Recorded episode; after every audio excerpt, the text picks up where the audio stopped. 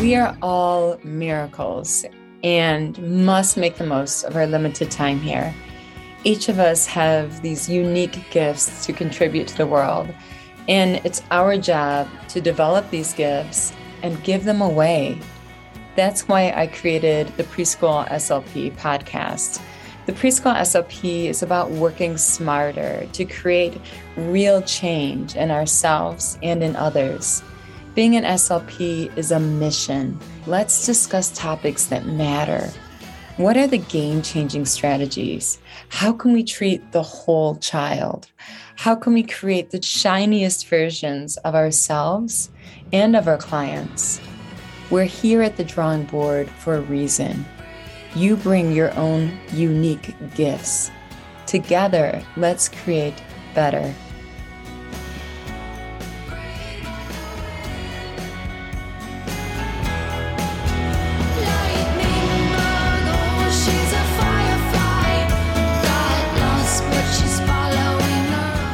Today's topic's an important one. We're going to talk about emotionally based practice versus evidence based practice. If you don't live on a rock and you're on social media, you know that there's a lot of opinions about what is best practice and how we treat children with special needs. Now, that is where I encourage you to not get your information when it comes to making decisions about what to do in therapy on Monday morning. Do not listen to all of that white noise because a lot of that white noise is based on because I said so. And because I said so can be very popular and can be very emotionally moving because it strikes a nerve, it hits the amygdala, it has very emotionally charged. However, oftentimes it lacks any sort of scientific proof to support it.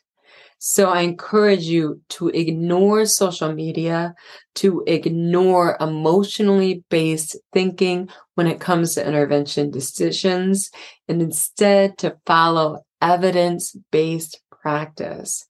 And that's why I'm an advocate for researching every single detail of your practice. So when it comes to preschoolers, I have 20 years plus of experience, not only as being a speech pathologist, but also as being a researcher. And I just didn't research speech sound disorders. I researched speech sound disorders. I researched language. I researched augmentative communication. I researched assessments. I researched literacy. I researched phonemic awareness and phonological awareness skills and motor skill development because they all impact one another and they all transactionally impact the child's ability to communicate. So you can't simply niche down and understand area of development because it's going to have such a great impact on the other areas of development. So in this research that I've done over the 20 years, I follow my research because that gives the children a voice. That tells me what works and what doesn't work. The reason I think it's so important to research your practice is the value of a child is priceless. And you're not going to take your investment and put it anywhere because someone said so. You're going to invest it and you're going to look at the impact of your investment and make changes as a result. Every step of the way, I research every aspect of my practice. And in doing so, you have a cumulative effect in which all of that adds up to make change. It's like weight loss. It's one thing to do one thing correctly. It's another thing to do everything correctly. And when you're doing everything correctly, when you have the diet, when you have the sleep, when you have the exercise, when you have the supplements, when everything is going correctly, you're going to produce change. It's the same way in intervention with children with special needs. You want to research every area and every detail because when all of the details are correct, you create great change. So, what I'm going to share with you today is different areas that I've researched in my practice that go against the grain. And as a result of going against the grain, a lot of people don't like that. 25% of the population is known as change resistance. They don't like change. So when you're doing something different, it doesn't matter if it's effective or not. You're going to have people going against that. So I'm going to share with you some of the changes I've made that are evidence based practice and the emotional based practice criticism that I have going against it. So, first of all, we're going to talk about speech sound disorders. Now, if you know me, you know that I'm a great advocate of complex treatment targets. I'm like, start at the three element cluster, empty out your toolbox, use every cue available to you, and that will give you the greatest change. Now, I say that, and not only do I say that, I say across diverse populations of children. Now, of course, there's emotional based practice criticism of that. And that criticism has been this every child is different. Every child benefits from a different approach. How could you say that all children benefit from complex treatment targets? That is not providing differential instruction. However, I'm saying that because over the last 10 years, I have researched diverse populations of children with childhood apraxia of speech, with dysarthrias, with autism spectrum disorder, with Down syndrome, with cognitive impairments, with phonological processes, with mild to severe articulation impairments, and across the board, and replicated research year after year, one thing remained constant the more complex the treatment target, the greater the gains. Now, I encourage you to research your own practice, but I don't just make this comment flippantly. I make this comment because I've done the research across diverse populations of preschoolers. So, of course, there's an emotional based practice backlash. How dare you say that? Because every child benefits from a different approach. I'm not saying that every child doesn't benefit from a different approach, but I'm saying that diverse groups of children all benefit from more challenging treatment targets in the treatment of speech sound disorders. So let's go on to another speech sound disorder emotional based practice criticism of something that simply is evidence based. Another thing I do is I have a complex treatment paragraph. And I use that complex treatment paragraph with novel verbs inside, such as scrape and spray. And I get a lot of criticism from that. And the criticism goes something like this How could you have children use vocabulary that is so non functional and say the same paragraph over and over again.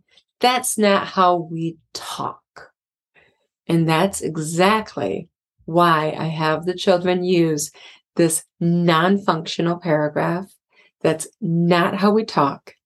And that's exactly why I have these verbs that are very novel.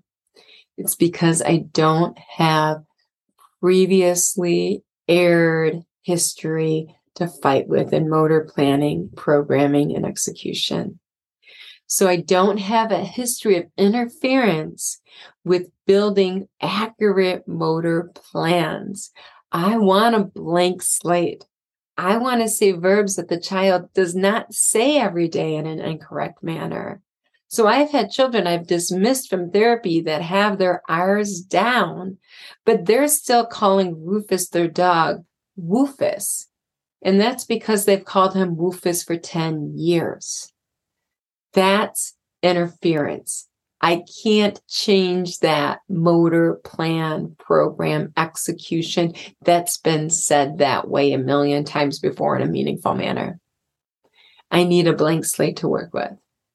What am I basing this on is Patricia McCabe's work with her approach, REST for childhood apraxia of speech. If you haven't heard of it, it's highly effective. And what she uses is nonsense words. And why does she use nonsense words? Because she doesn't have the interference of past prior learning that's of erred motor patterns. Because just as practice makes perfect, practice makes imperfect. So, the number two evidence based practice I follow is I want to use a communication target that is not common in their vocabulary, that is novel. And they have a blank slate, and I can make greater gains that way. What Patricia McCabe's work has shown is that it generalizes to real words. And what I do is I do the same paragraph and that generalizes to other words and phrases. In building an accurate motor plan consistently. That's also complex. And we have a waterfall effect. So the third area, we're going to step into language. The third emotionally based practice issue that I've had is I've had criticism for my language being too complex. They say if the child's speaking at a one word level, you were to add two words and turn it into a two or three word phrase. Add one or two words to that single word utterance. And what do I advocate? Add a clause to that single word utterance. Turn those simple phrases and sentences into complex sentences. Because what the research shows is that complex sentences and clauses is where you're going to get the great gains. And when it comes to language, more is more. The longer, the more complex the utterance is, the greater diversity of verbs and nouns that you're using, the greater the outcomes, and not just with children with speech and language impairments, but also with children with autism. So don't be a gatekeeper and think, I got to keep it really simple for you. Give them the good stuff, give them the top shelf, give them the narrative language, give them the complex sentences, give them those temporal terms first and next, and then and lastly that promote executive function development, and do it in a multimodal manner. Have the visual reference there, have the pictures there, and use your body. But yes, more is more is what I say to these emotionally based practice people that say you are too complex. You're only allowed to add a word or two to what the child is saying. I would say the research indicates that adding a clause to what the child's saying is the way to go, not a word or two. So let's look at the fourth area. We have six total. The fourth area I'm going to look at is augmentative and alternative communication.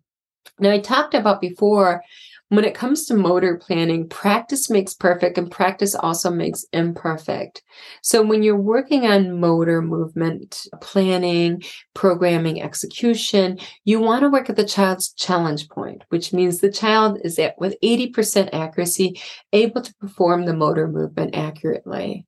So when it comes to augmentative and alternative communication, I like to work within the child's zone of proximal development in which the child is able to visually scan the information and manipulate it, whatever manner they use. If it's eye gaze, if it's their fingers, if it's their hands.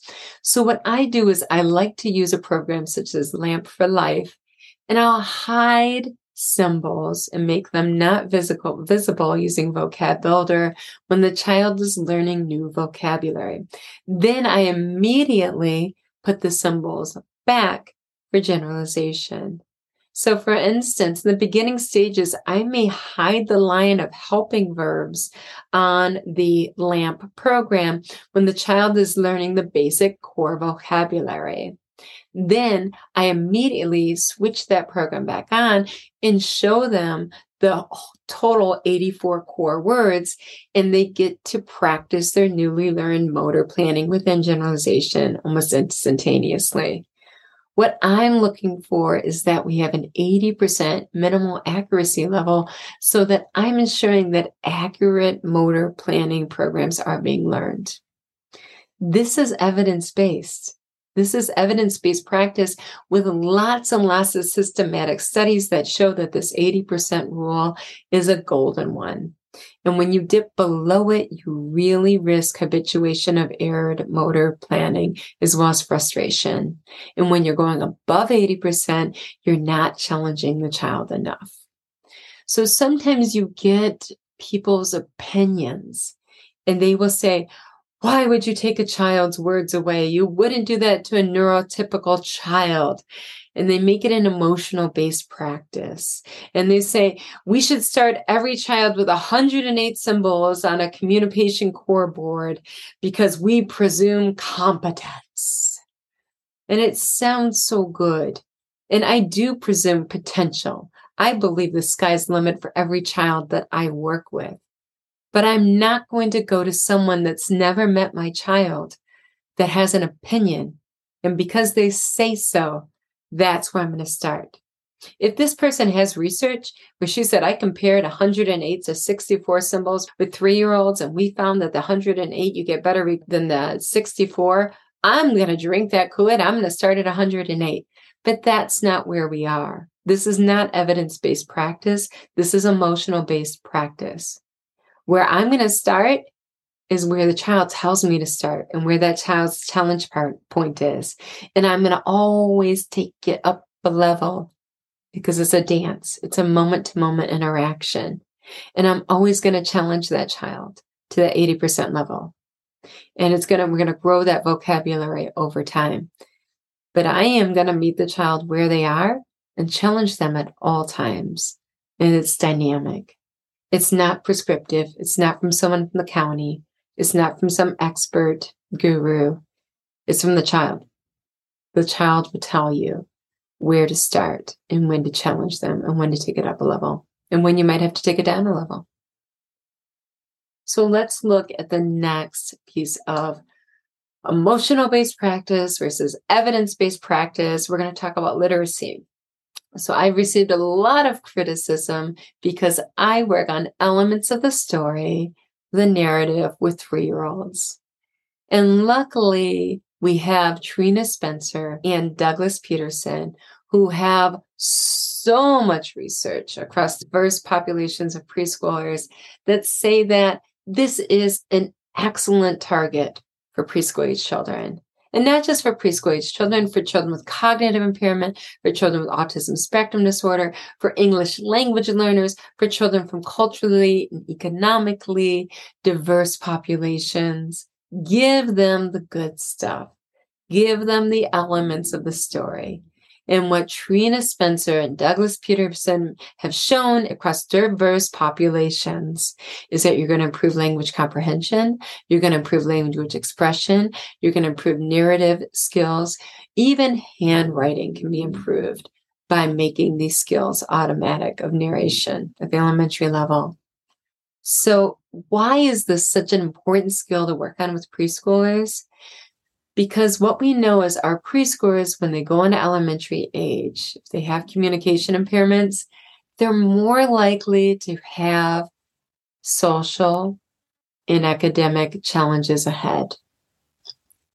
And if we want to give them resilience, we're going to take that backpack and fill it with the ability to tell a story, to tell when they are having these challenges, what these challenges are, and why to be able to clearly communicate that to others. So the, the ability to tell a story is perhaps the single most important communication skill that we could give a child with communication impairments.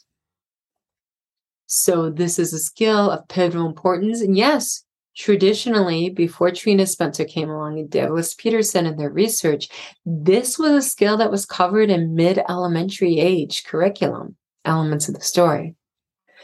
But they show great value in empowering preschoolers with this skill using a multimodal approach. So let's look at the next area movement. So I've been criticized through emotional based practice that you should not be improving motor skills in your speech language therapy. That is unethical. You are a speech language pathologist. You are to work on the mouth and the brain, and that's where communication happens. And I could not disagree more.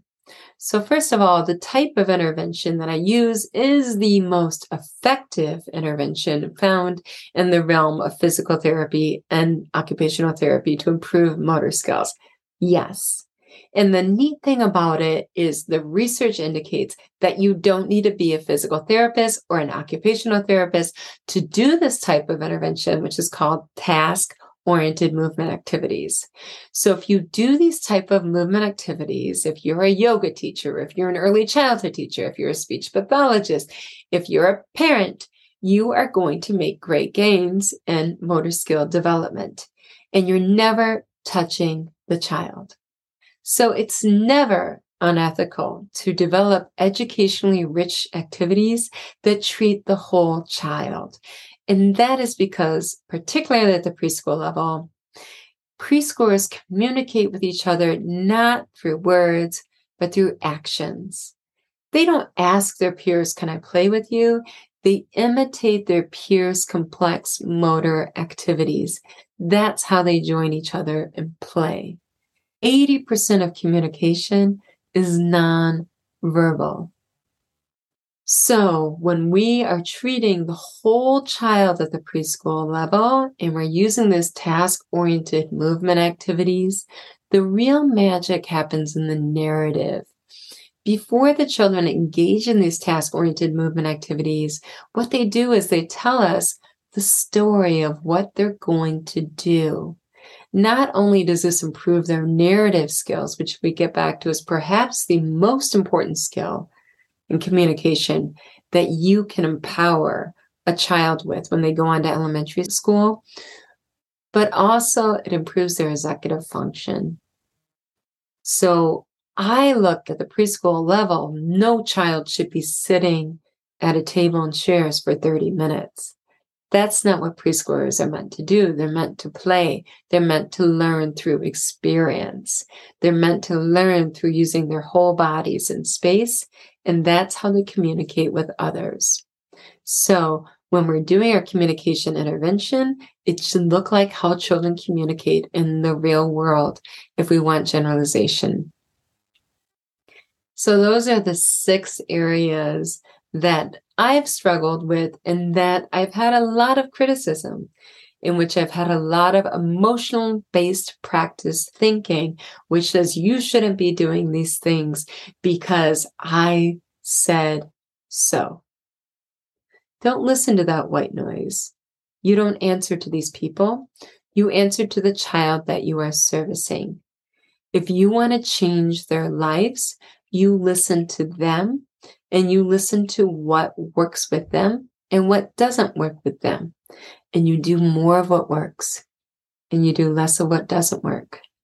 And at the end of the day, you're going to change their lives and you're going to move the needle because there will be a cumulative effect from all of that adding up and what works and what works and what works in only 45 minutes a week of intervention. You're going to change this child's life because neuroplasticity is a high level and you're going to challenge them and you're going to create change in their brains and you're going to create change in their lives. So thank you so much for joining me. I want you to roll up your sleeves and make the world a better place, one child at a time, and you're first.